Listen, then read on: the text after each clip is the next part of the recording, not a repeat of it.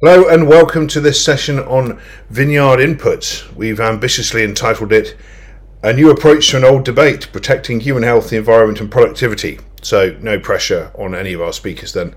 Um, but looking forward to, uh, uh, uh, I think, a, a, frank debate about the challenges and opportunities of thinking about vineyard inputs in a in a modern way, shall we say, particularly with regard to sustainability and the notion of all the tools in the toolbox to deliver what we need to on tackling climate change and other issues. This session, I think, will be taken over by Dr. Paul Jepson uh, when we bring him in on Zoom. But for now, uh, I shall just kick things off with uh, with uh, Jim White and Will Drayton. Perhaps the two of you can do some introductions um, and then perhaps take a couple of minutes to talk about your views and approach on this because it's something through the SWR, particularly with the two of you, we've been discussing for the last six months or so as to how do we do something collaboratively in this space. So perhaps let's just do sort of 20 seconds each on who you both are, and then perhaps I'll come back to you both to talk about um, some opening comments on where we're at at the moment. So, Jim, why don't we start with you for name, rank, and serial number? All right, thanks. Um, Thanks and welcome everyone. Yeah, my name's Jim White. I'm the technical director at uh, at Cloudy Bay in uh, in New Zealand. Um, we obviously heard from Sondra Sandrine Sommer um, earlier on in the piece. Uh, Cloudy Bay is owned by Moet Hennessy, um, so uh, we're one of the the far off out out uh, posts of um, one of those 25 maison that she spoke of uh, earlier in the day. Thanks, Will. Morning, everyone. Yeah, it's early, early in the day down here, but not as early as it is for Jim. So good work, Jim. So uh, my name is Will Drayton. Uh, I uh, look after uh, technical culture for Treasury Wine Estates in the Americas, uh, as well as research winemaking and sustainability. So uh, pretty broad um, folio of, of, things to work on, but all very interconnected. and this is an area that's close to my heart. You know, it's a difficult subject and it's an incredibly important subject. And it's a sort of an, there's an intersection with climate change and how, how, we grow grapes that's changing all the time. So one that we need to get right as an industry. Um, uh, so looking forward to the discussion. Thanks, Will. Well, Laurel has joined us as well. Hi, Laurel. Um, welcome. Uh, I've just stepped in for, while we wait for Paul Jepson to, to join us, if the, techni- the technology allows him to. But meanwhile, Laurel, uh, just tell us who you are and, and what you do briefly, if you wouldn't mind. Oh, but you could do it not being on there mute. There we go. I am the executive director of the California Land Stewardship Institute, which is a nonprofit based in Napa. And we run the Fish Friendly Farming Certification Program, which has about 200,000 acres um, in it. And um, we certify wine grapes, but also other crops. And we have about 95% of all the vineyards in Napa that are certified in our program. And close to 80% in other parts of um, the Northern California wine country. And Paul was trying, I was in a separate room with him. He was trying to get into this one. Okay. Um, we had it kind of set up. So I spoke, then Will spoke, then I believe Jim speaks, was the way that we did it. Well, I was, it's funny you say that because I was going to come to you first what do you know? um, I think the idea of fish friendly farming has got a lot more public attention in recent years. I mean, the conference I chaired last week, they were talking about the dead zone off the Gulf of Mexico from Midwest, Midwest row crop runoff into the Gulf of Mexico. That's been around for a long time, unfortunately, as an issue, but there, there are lots of things happening now to try and tackle nitrogen and other runoffs. And of course, it's not the only issue here. But perhaps you could start off with some, some opening comments on where your organisation's got to, because from what I understand, you're, you're kind of pioneers in the space with wine um, and perhaps other areas as well. So tell us a bit about that and, and also what you've agreed with Paul, and then we'll move through the panel. Yeah, I put together some slides. That was my one of my jobs. So if if it's okay, I'll share screen if you can let me do that. Yeah, I think that's yeah. There we go. Great. Go ahead. Okay.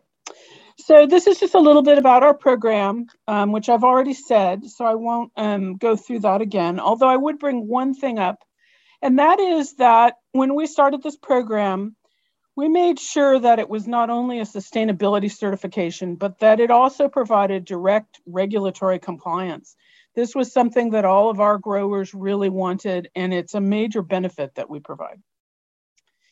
And this is just a, you know, a board of a lot of different logos of all the different wineries that have all their property in our program. All right, so on the vineyard inputs, a new approach to an old debate.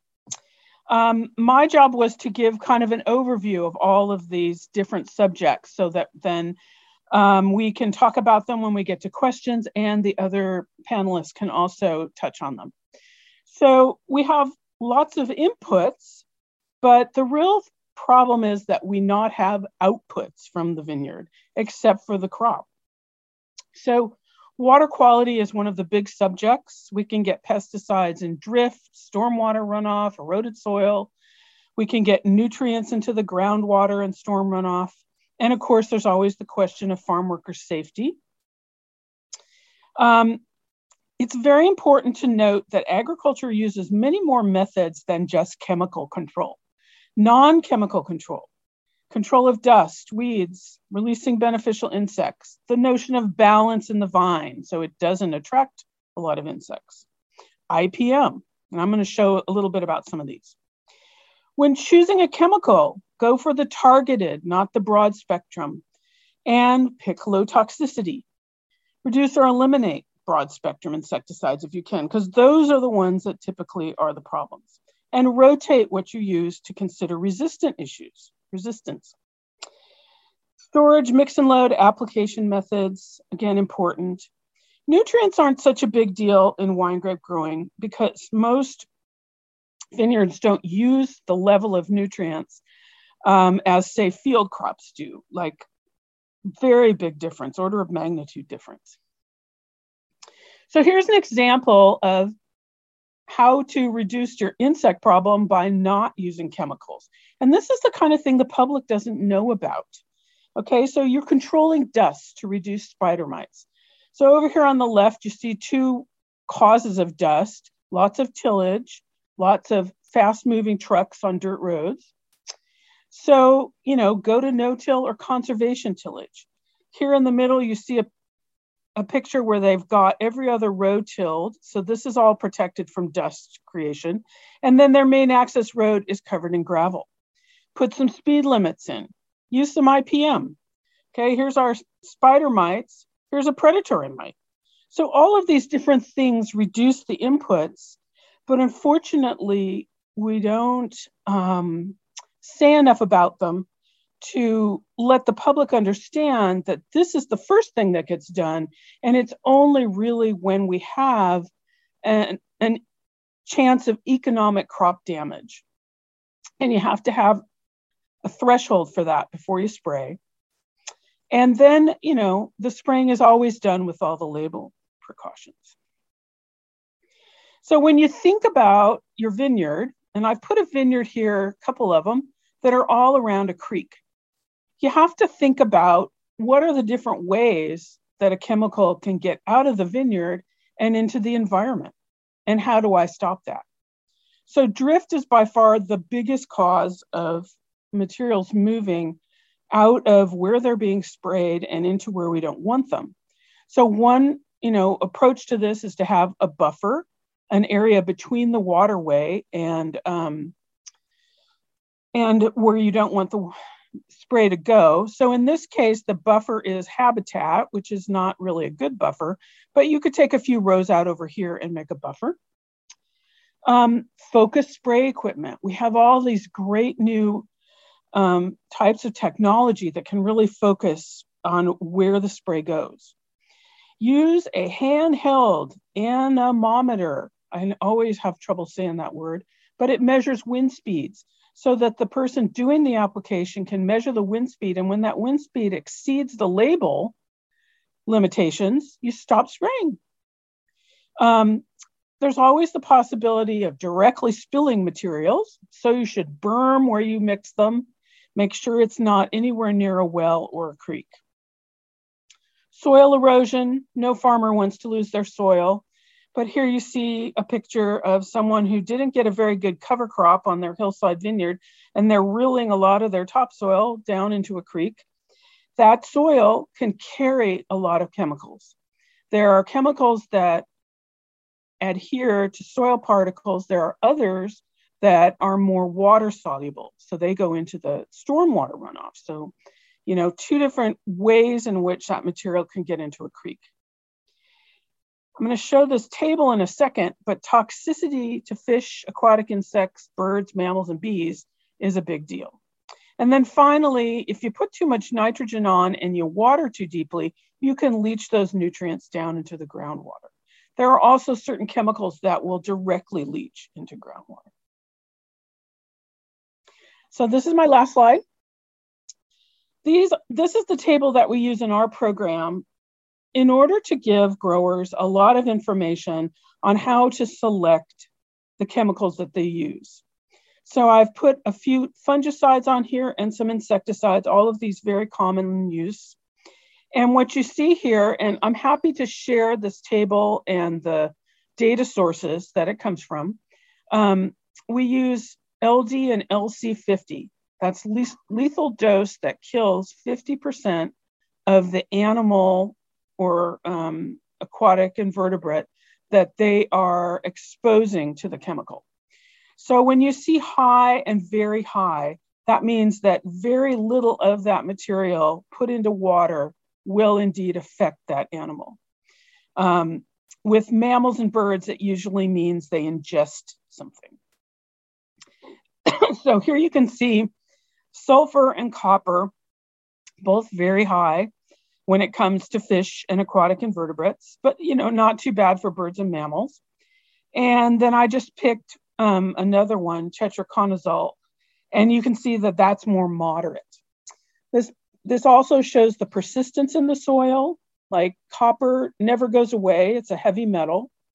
Um, and it has a lot of um, long term health effects if it gets into, say, drinking water. Um, and then whether it can leach or move into the groundwater. The other thing to look at here is this mode of action.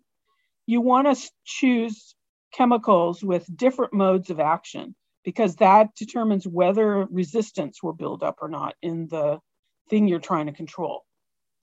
Down here, where I wanted to compare chlorpyrifos, which is now banned in California, also known as Lorsban, which is a very toxic material. You can see it's high all the way across the board, with something like Movento, which we use to control um,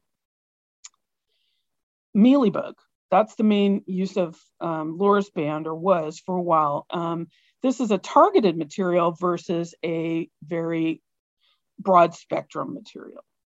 Now, I have included those materials used in organic farming, like pyganic, as well as copper and sulfur, so that you can see that they also have implications. And that was, uh, that's it. So that was the overview. Now Will is going to, to um, give a few uh, comments from a different perspective. Great. Thank you, Laurel. Fascinating. We could spend hours just on those slides themselves. Yeah, uh, we could. Framing insight. Thanks very much. Um, Will, over to you for some comments. It's unusual for me to talk without slides, so um, it might be a little extemporaneous, but uh, uh, uh, Laurel set the whole thing up very well. I mean, I think my first impression of that is that it is clearly a complex area that we we probably don't expect the consumer to to know all of the ins and outs and all of the nitty gritty about what it is we do. Um, and of course, Laurel's perspective, my perspective is is broadly California centric, where we have um, pretty good rules of regulations about what we can do. Obviously, there's a there's a broad range of what is still applied here. Um, but as a global wine standard, we're trying to set a set a set a um, a set of guidance or rules or, or, or framework that's going to work any in any country that any member could come from. And so we do have to acknowledge that we have some pretty different growing regions, uh, pretty different climatic regions, uh, and and the standard is going to have to be able to adapt to all of these things. Uh, so I guess my my initial take home is that there's there is no one thing, one prescriptive recipe that the, the wine industry is going to be able to follow uh, and and cover all the things that it needs to do. Um, and you might see some palm trees behind me. I'm actually at a conference down in San Diego that uh, kicked off around climate change um, symposium. and uh, it was an absolutely fascinating day.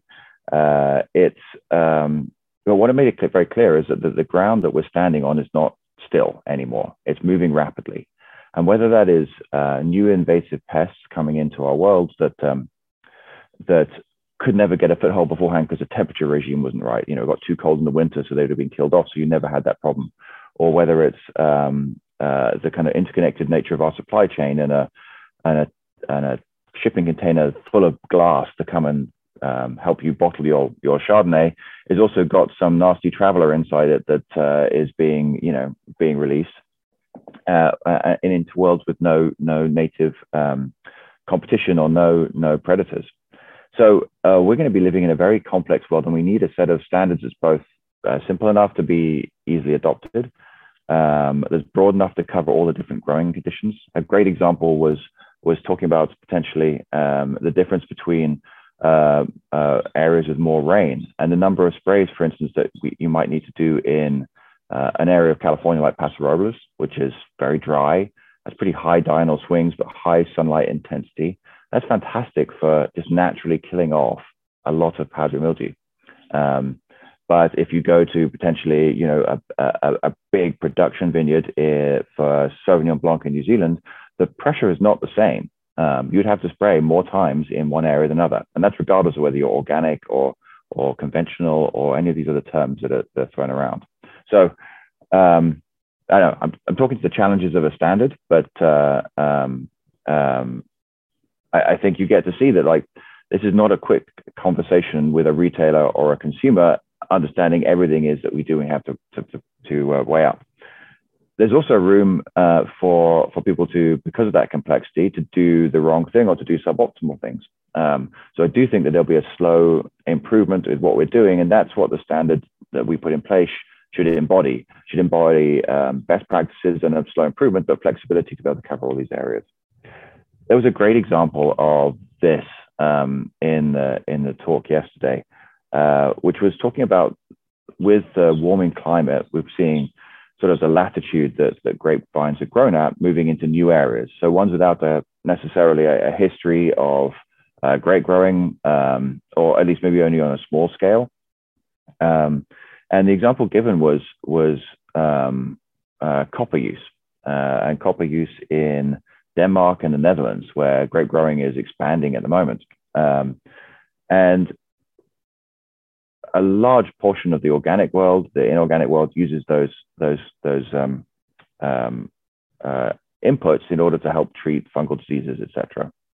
And uh, from the get-go, these new areas had said we're not going to allow those, um, uh, or we're not going to use those extensively. And I thought that was incredibly interesting. So how are we going to farm? Well, the technique that's being used is the, some of the genetic diversity around the world of grapevines, and so more heavily relying on both powdery mildew resistant and downy, uh, uh, downy mildew resistant um, grape, uh, hybrid grapevine varieties. And these are not your your father's, mother's, you know, back generations back grapevine hybrids. There's there's an incredible diversity of new hybrid uh, varieties coming out that have very good viticultural characteristics and ones that are potentially more suited for the areas which we're growing. Um, so will that work globally for the wine industry, where the consumer still wants to buy a bottle of Chardonnay or a bottle of Cabernet? Probably not but is genetic genetic diversity and potentially other ways of um, you know using these natural resistance uh, characteristics and, and getting them back into the vines that we use by crossbreeding, by marker assisted selection, these things, is that another technique that is potentially more durable uh, and reduces the inputs? Because I think we all want to, um, or often the debate is framed around are you conventional? Do you use an integrated pest management technique in order to tackle these problems, or, or are you organic? And really, that's more about it's not it's it's more about the that's about the type of thing you're you're doing or the type of chemical you're using, but it's not necessarily about the outcomes.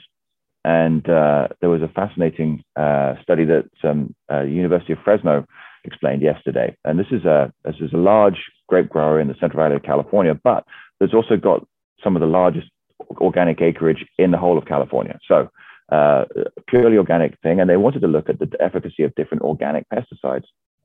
And um, organic pesticides are difficult. Um, uh, they, they, sometimes they work really well if they're targeted, uh, but often um, uh, they you can have that they're, they're, they're not as targeted as maybe some other things.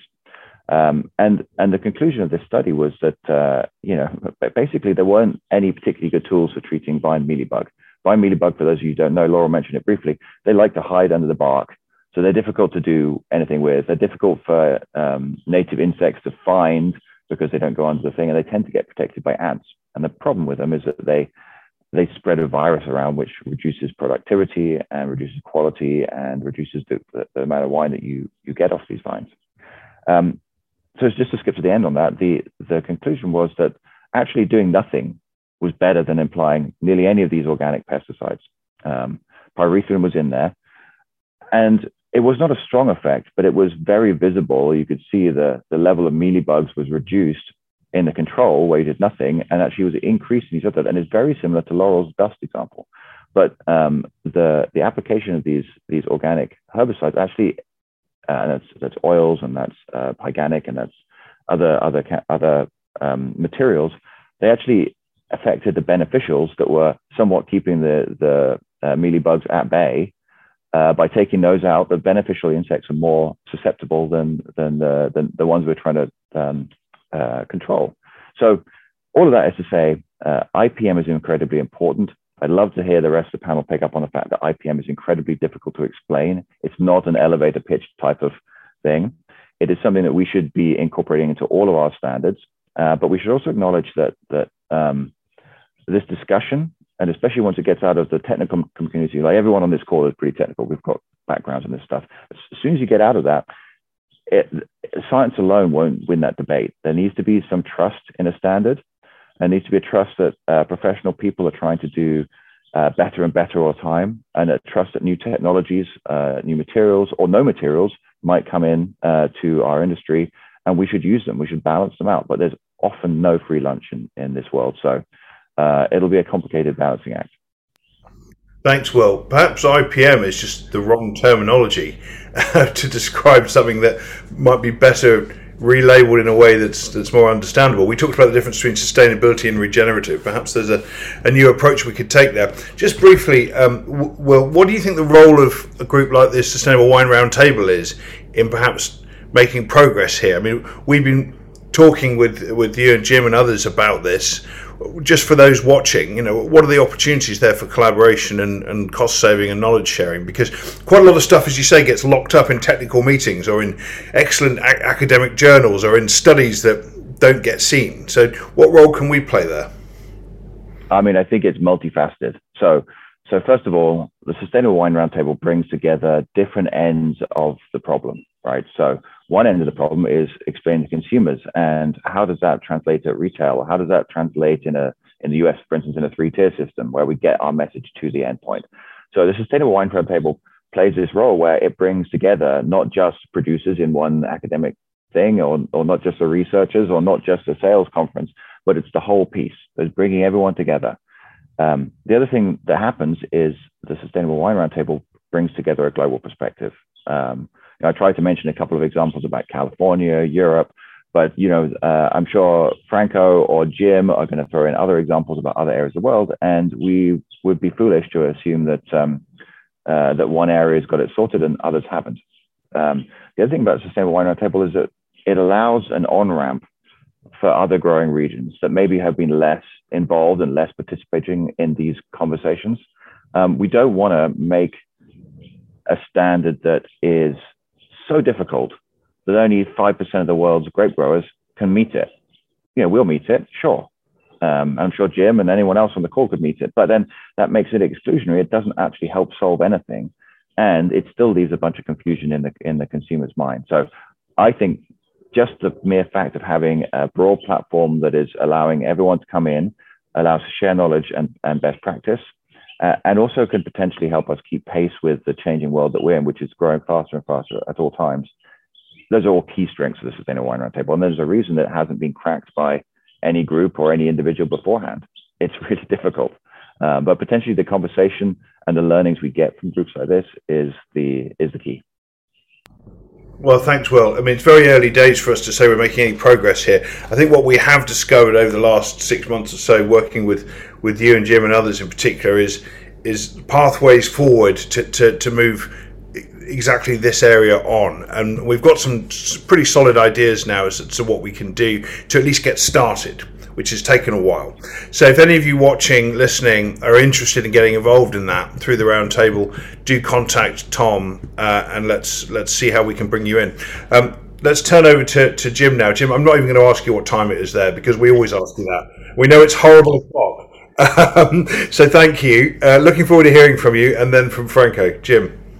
It is. Look, and I'll, I'll, just touch on. I mean, there's been so many um, interesting points made by both Will and Will and Laurel, and I think um, you know, in, in, the New Zealand context, we've had uh, sustainable wine growing um, as a as a I guess a standard here, and a sustainable um, first of all vineyard um, platform, and then and then winery um, for over sort of 20 years now. so relatively developed. And what one I think is interesting, hearing about fish friendly farming um, hearing about other programs in the US and, and certainly developing in, in Europe now is that a whole lot of similarities amongst all of them. Um, the New Zealand wine growing system, I guess, is built as we've talked about with sustainable wine. Our sort of global standard will be built on the, the UN um, sustainable development um, uh, pillars um, soil, water, people, uh, plant protection, um, carbon. I mean, these are the sort of fundamental um, aspects that we're all dealing with. I think ultimately, um, you know, and we, have discussed that. We discussed it at the annual general meeting last night about coming up with a sort of, uh, I guess, a review of, of all the uh, sustainable standards around the world. And what we're going to find is, as as you've discussed, Toby, there's so many similarities in what we're all doing, and I guess building these sort of fundamental pillars. Some of the challenges we've had with New Zealand wine growing.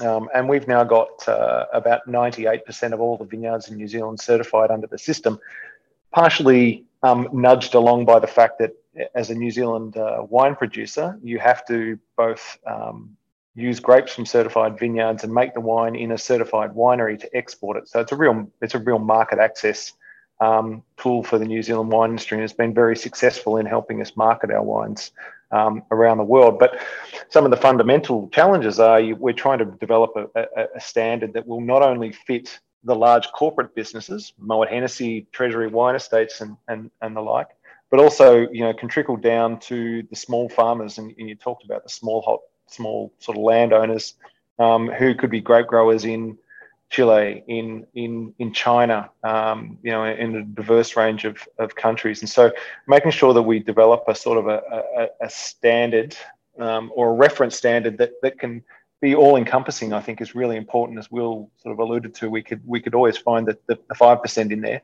but it's making sure that we we sort of capture have a system that has the flexibility to capture all those growers, and then also has the flexibility to capture um, all those countries and the different wine growing regions. And, and sometimes we talk about the, you know, we've obviously got the old world and the new world.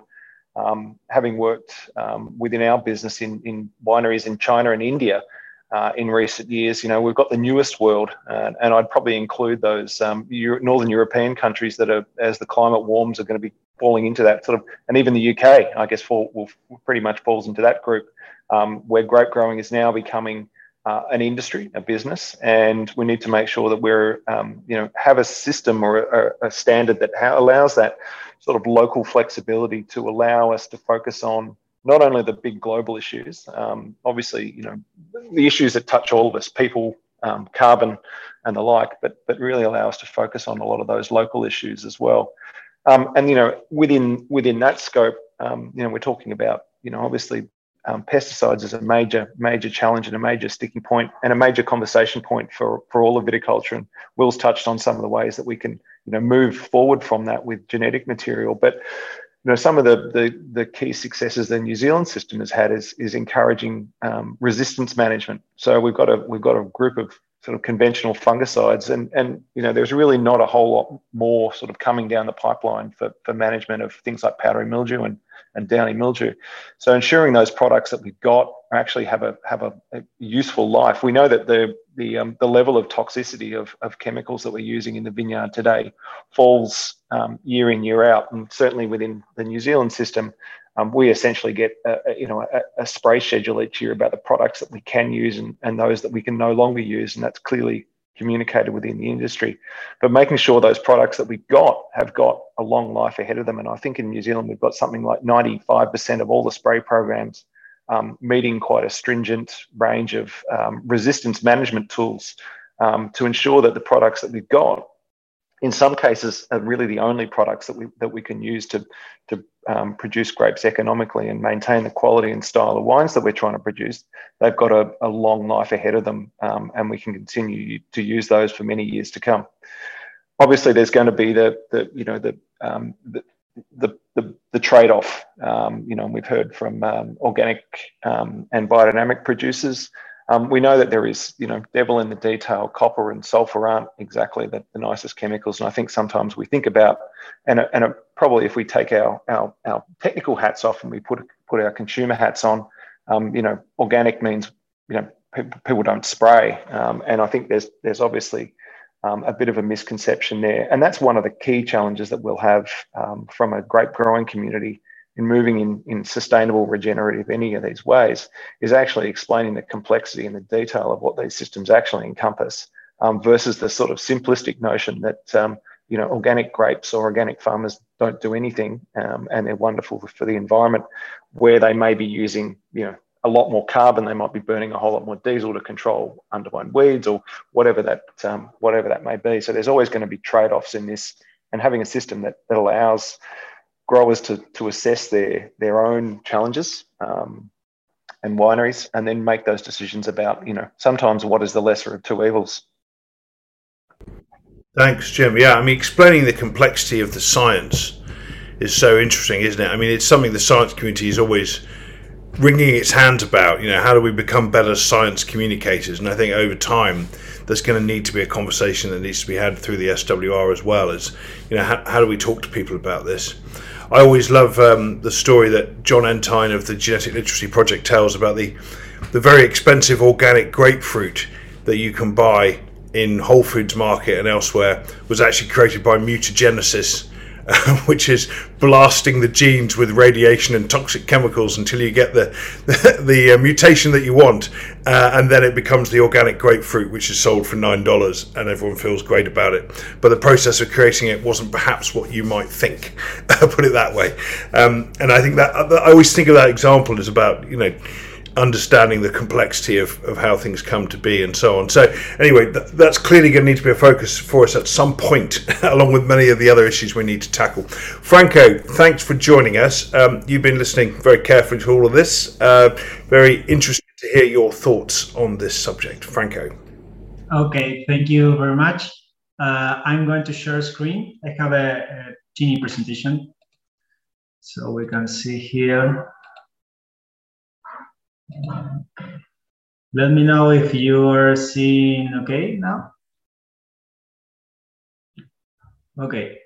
Yeah. I'm going to talk uh, about these vineyard inputs and a little of history that I try to organize here uh, year after year. And we can see that the, the first fertilizations with animal manure, so the first inputs that we have in history, it's around 2000, 2000 BC.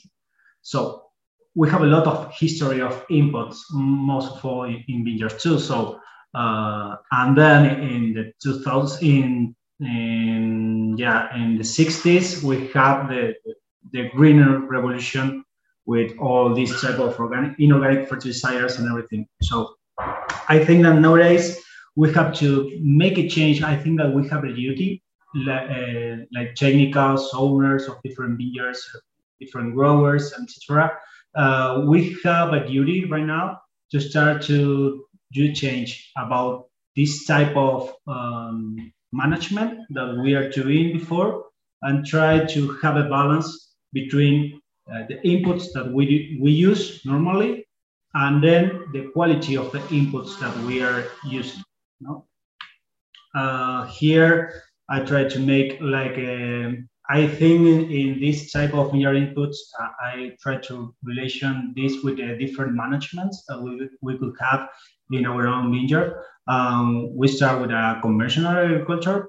When, when we start to make it with more complexity and we start to, to have more, uh, I don't know how to say, but like a more, um, when we start to think more about it and try to make a complexity of, of all of our vineyards, we try to work first of all with IPM, that that's uh, topic that they're they're talking before. Uh, trying to be more uh, cautious about conscious about the different inputs that we're trying to do. But I think that this is not the end of the of this of this topic in our vineyards. I think that we have a cultural progress between the conventional agriculture and the other ones, trying to preserve first of all the substitution of different inputs for greener ones. I think that this is a really uh, for for me, for example, from Mendoza, Argentina, it's a very uh, uh, it's an objective that we can reach uh, very easily. Honestly, we have a climate here that uh, the, that give to you this advantage about another different type of climates that for sure uh, you have different issues that could be very different than Mendoza. Um, and then we try to, I try to, to have a, a cultural, I think, improvement with the redesign and the self-sufficiency of our, our own vineyards. I think that the inputs that we have to put in an external way uh, we can have it inside of our own vineyards, and that's a duty that we have to take, like owners, like growers, or like uh, techniques that are working in, in the fields, try to preserve this biodiversity and try to, to have this production with the same quality and quantity, but uh, preserving the sustainability of, of, the project. So I think that here we have a lot of uh, a lot of tasks to do, everyone in different areas. But I think that this is the way that we have to try to to work with. I'm I'm not uh, making focus in a conventional or bad agriculture or, or an ecologic or good agriculture. I think that we have an evolution that we have trying to make step by step and trying to preserve first of all the, the yields and the quality that we have to make because obviously we have to achieve these objectives year after year but trying to make in complex all the ecosystem to minimize the dependence on the dependence of different inputs that could make a toxic for, for consumer and etc. Uh, this is uh, one of the of the tasks that we are doing today we are trying to preserve more about the biodiversity. We're trying to making this. Uh, we are thinking more in a vineyard that it's not only a, a factory of grapes. We can say uh, we can say that we have to um, keep back the concept of a vineyard with all this biodiversity and the complexity that we could have in this, and how we can take advantage of this biodiversity to preserve and to minimize the input dependence that we were talking before. So uh, for example, here we have all this biodiversity. Here I have two different um, machines that you, I think that you can see. Yeah, you can see here. I think that this, for example, could be really good uh, exponent of, of what type of agriculture we have to we can preserve here, trying to minimize the use of herbicides or, or different inputs that could uh, harm not only the health of the wines because it's a it's really an issue when you have all these pesticides uh, not only in organic that uh, this is our case in Domaine Bousquet, uh, but uh, even in conventional wines you I think that we have this duty to try to, to minimize this impact you know so um, this is mostly the the things that I think that we have to try to, to preserve and try to make an effort in this in the next generations to try to to have all this uh, this area try to be more more conscious for that. Uh, and here in the Domaine Bousquet, for example, we're trying to work in a 360 sustainability commitment uh, that trying to make not only um, a sustainability by the uh, environmental side, uh, also we're trying to work with uh, with the sustainability uh, for organic, yes, but also with for, for life and another type, I think that the sustainability and the different inputs could make a huge change if we try to make this, uh, try to work with these vineyards, not only uh, concentrating in the fruit.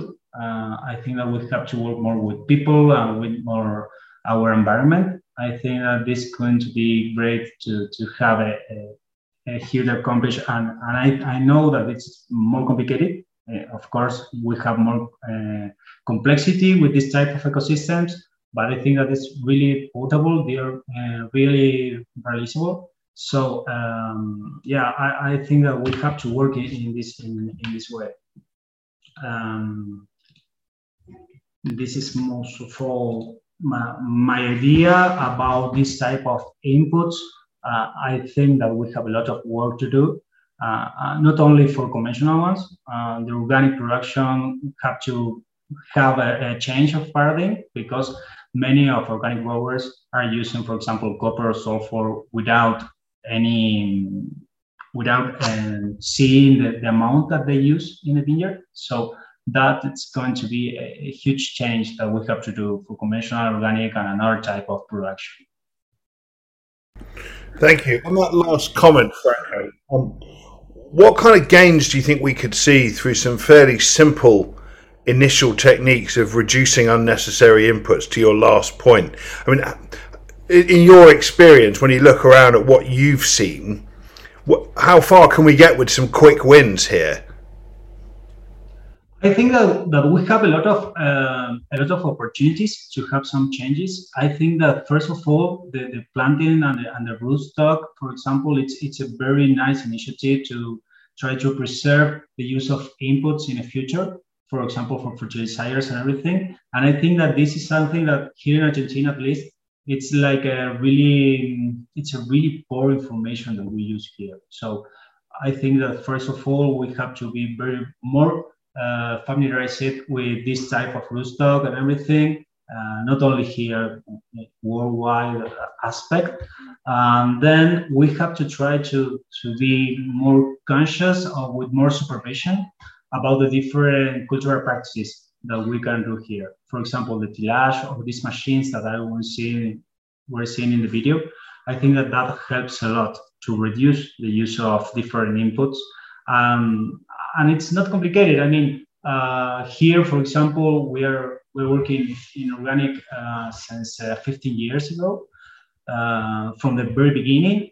So um, that's it. That's impressive that the quality and the quality that we have here it's uh, the same than in a conventional vineyard. So I think it's possible. I think that this is an objective that we can uh, realize. we only have a, a, really huge work to do. It's not it's not minor the, the work that we have to do and, and, the different techniques that we have to practice. But I think that we have the duty to to be more open to this information, trying to help in different growers, trying to help in, in every area that we are working. We have to be more conscious about not only our own vineyards, uh, also, we have to be more open to different growers to try to help them to try to prioritize because this is an issue that's going to be for all of us, not only in our own winery or our own vineyard. Uh, we will have to work more, I think, with the information. You know, when I started work here about uh, seven years ago, uh, we don't have so many information, and we have to learn a lot about the experiences. Uh, and I think that in every area it's almost the same. Uh, many of them are trying to work with different experiences, trying to uh, in an empiric learning. And I think that we maybe we can uh, do some changes from, from here, trying to be more open with information and trying to help each other. I think that that could be a really huge step in that. Thank you. There's some really interesting conversations in the in the chat as well about um, the point about a landscape review of existing regulations policy. So it seems to me there's a few areas we could focus on from here. First of all, we could look at let's stop doing bad things because there are some very inefficient things still happening, and we need to make the case for them not to happen. There's the, the, the there's the, the landscape of policy and regulations bit that we've talked about in the chat, and Laurel, perhaps you could talk about that very briefly in a minute as to how we could take that forward, and then thirdly, the bit that we sort of mentioned is is the role of technology here. You know, spreading the word about what's possible to do uh, that has a lower impact. I mean, we uh, the conference I chaired last week with 200 food companies, that the incredibly well-funded tech startups who sponsored it have got some remarkable solutions out there for other crops, and I'm sure there are many of them being applied to wine as well. We see it with with Monarch Tractor and you know the idea of the electric vineyard um, and, and, assessing you know your electric tractor moving silently up and down the rows assessing your crop while you sleep and giving you a report on a targeted intervention in the morning perhaps that's still a long way off um, but interested uh, to hear any final comments for the panel on how we take this forward and whether or not there are additional areas to address so why don't we start with Jim and then Will briefly, both of you. Then perhaps I'll turn to you, Laurel, for a final comment. Uh, Jim, any reflections? Yeah, look, there was a bit of comment about the, the sort of regulations in each country, and I think that's got to be the absolute baseline minimum minimum for, for any any standard, obviously. Um, but it should be, you know, the standard should should encourage um, constant improvement or continuous improvement. I think um, it, it you know, in the New Zealand context, talked a little bit about um, about uh, technology. We've got an electronic spray diary system that all growers here have to use. Um, as a winery, we can tap in and look at all our spray growers' systems, but you know, quite simple use of technology. And we've had to drag a lot of growers kicking and screaming from from paper um, through to computers over the last sort of five or six years. But it's a pretty simple way for, for to provide some some some good checks and balances to what people are actually applying. Are they applying the right amounts, the with the right amount of water, and, and getting the most efficacy, um, getting the most use out of the products they're putting on their vineyard? So I think there definitely is some some simple um, uh, technology tools that can be be sort of closely, you know, quite simply rolled out across fairly large parts of the industry and have some relatively um, some big wins. Um, everyone's got a phone in their hand these days, and it's a very powerful computer, and um, we can use those to, to far greater advantage. Having some sort of um, you know the, the the, the highlighted highlighted systems that can be um, easily applied to various parts of the world, I think is going to provide some huge advantages, and that's long before we go to that sort of you know the digital vineyard, which which you know we're all thinking about, but as um you know for the reality of most growers around the world is a long long way away. Thanks, Jim thoughtful note to finish on. Uh, Will, brief comments before we turn to Laurel. Um, I, I, second the, uh, the, the thought that uh, as a bare minimum, we need to kind of understand the the, the legal standards of what could be applied. Um, I also think um, we don't want to make technology a barrier to people coming into a more sustainable way of farming. So so that can't be the only solution. Um, and then final thought, I, I, I think like this section was titled Vineyard Inputs, right? Which is somewhat kind of uh, euphemistic for spraying something nasty or chemicals or something like that. But it really isn't about just inputs. Um, uh, I, I, saw yesterday a, a presentation around uh, uh, underground watering, which doesn't work in California. Unfortunately, we have too many gophers; they would just destroy the place. But um, what it meant is you could shift your drip line from being underneath the the vine um, and needing to use equipment like Franco was showing to someone offset. So your regular mower could go through there and take care of things. And that completely changes the paradigm about needing to use herbicides. So I, I think it's it's more than just inputs. It's inputs, it's practices, it's it's um, techniques that are going to work. And, and if we have a, a, basket full of these solutions and, and we can help share them, uh, that work in some areas and not in others. But if we can push that forward, is showing different techniques that really do do move things forward, I think we can Im- reduce input usage and become more sustainable. Um, and uh, yeah, I, I just think that sometimes we set ourselves up for failure with too many dichotomies about you're doing this thing or you're this thing, and none of us are probably one thing or the other. Um, and so we do need to make sure there's a balanced approach across uh, all these things. And and I loved your slide, Franco, but we need to take from a little bit of each of those buckets and apply them to improve and lighten our footprint. Thanks very much. Uh, time for a brief comment from Laurel before we close, um, and then uh, that's the end of the session. So, Laurel, over to you for closing comment.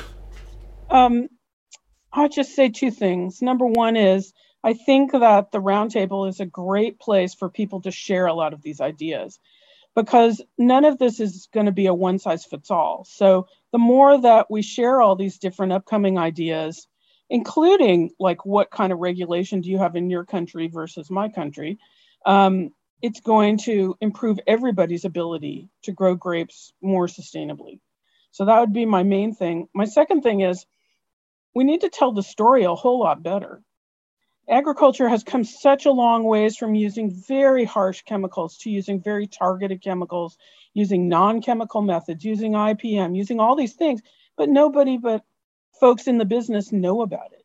So lots more stories out to the public about how much work goes into in making this crop more sustainable. Absolutely, a great note to finish on. Uh, Franco, Laurel, Will, and Jim, thank you all so much for a frank and honest conversation, which I think is helping us move forward.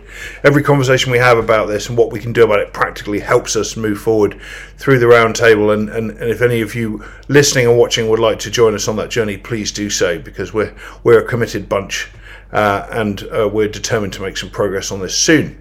So, thank you all so much for watching. Please join me in giving a virtual round of applause to our fantastic panel. Thank you all.